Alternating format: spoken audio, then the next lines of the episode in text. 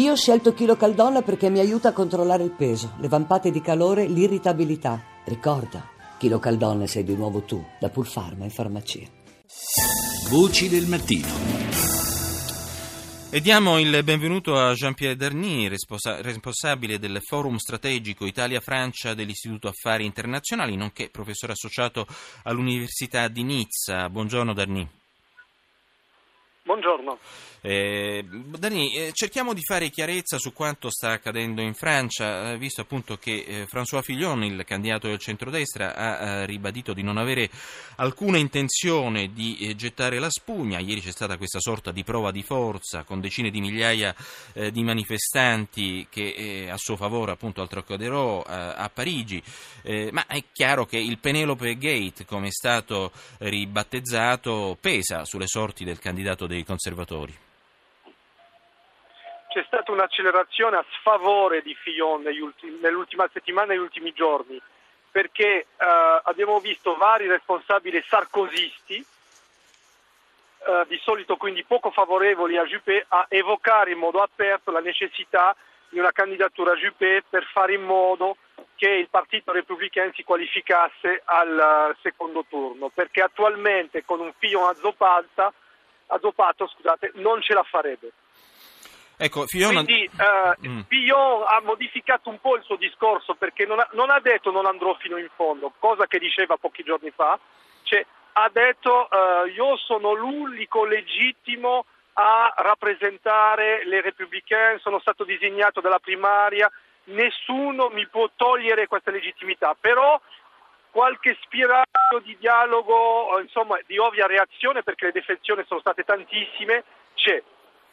Non c'è dubbio. Fillon d'altra parte ha definito un errore aver assunto la moglie, nega ancora una volta che fosse un impiego fittizio, insomma ha detto comunque in un certo senso di aver sbagliato, ma è chiaro che eh, pesano anche i sondaggi.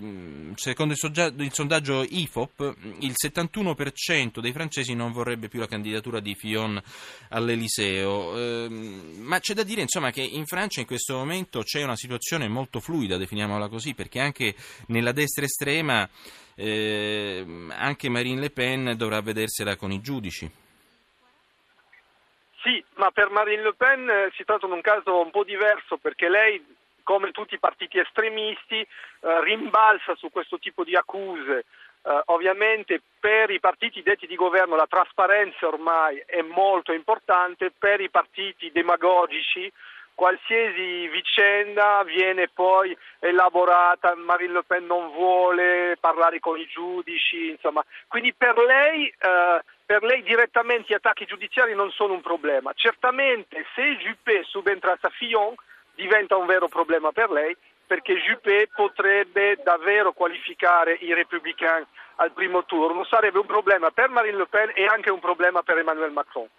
Ecco, Macron è comunque definito un candidato eh, importante, diciamo, è considerato la vera alternativa, tra virgolette, a Marine Le Pen, anche se appunto eh, è difficile che possa farcela, però eh, effettivamente, eh, tra l'altro, la sua agenda è importante anche sul fronte europeo, vorrebbe rilanciare in qualche modo l'agenda dell'Unione Europea, ma soprattutto la zona euro. Così si è presentato. Emmanuel Macron è l'unico candidato europeista e nell'attuale eh, eh, quadro politico dove da Fillon ha zoppato un Hamon piuttosto verso la sinistra, lui ha un enorme spazio e quindi adesso lui sarebbe il favorito per passare il primo turno e sfidare Marine Le Pen e poi semmai anche vincere perché eh, pensiamo che i moderati potrebbero eh, riportarsi su di lui, ma non è detto, nel senso che una mobilitazione su Marine Le Pen ci può essere anche. Senta, lei... Se Juppé, ad esempio, mm. torna in ballo, cambia tutto. Ecco, Juppé è un po' il fattore chiave. Lei ha accennato prima al candidato socialista Hamon, se ne parla molto poco effettivamente in questo periodo. Pesa l'effetto della presidenza Hollande in generale sulle sorti dei socialisti?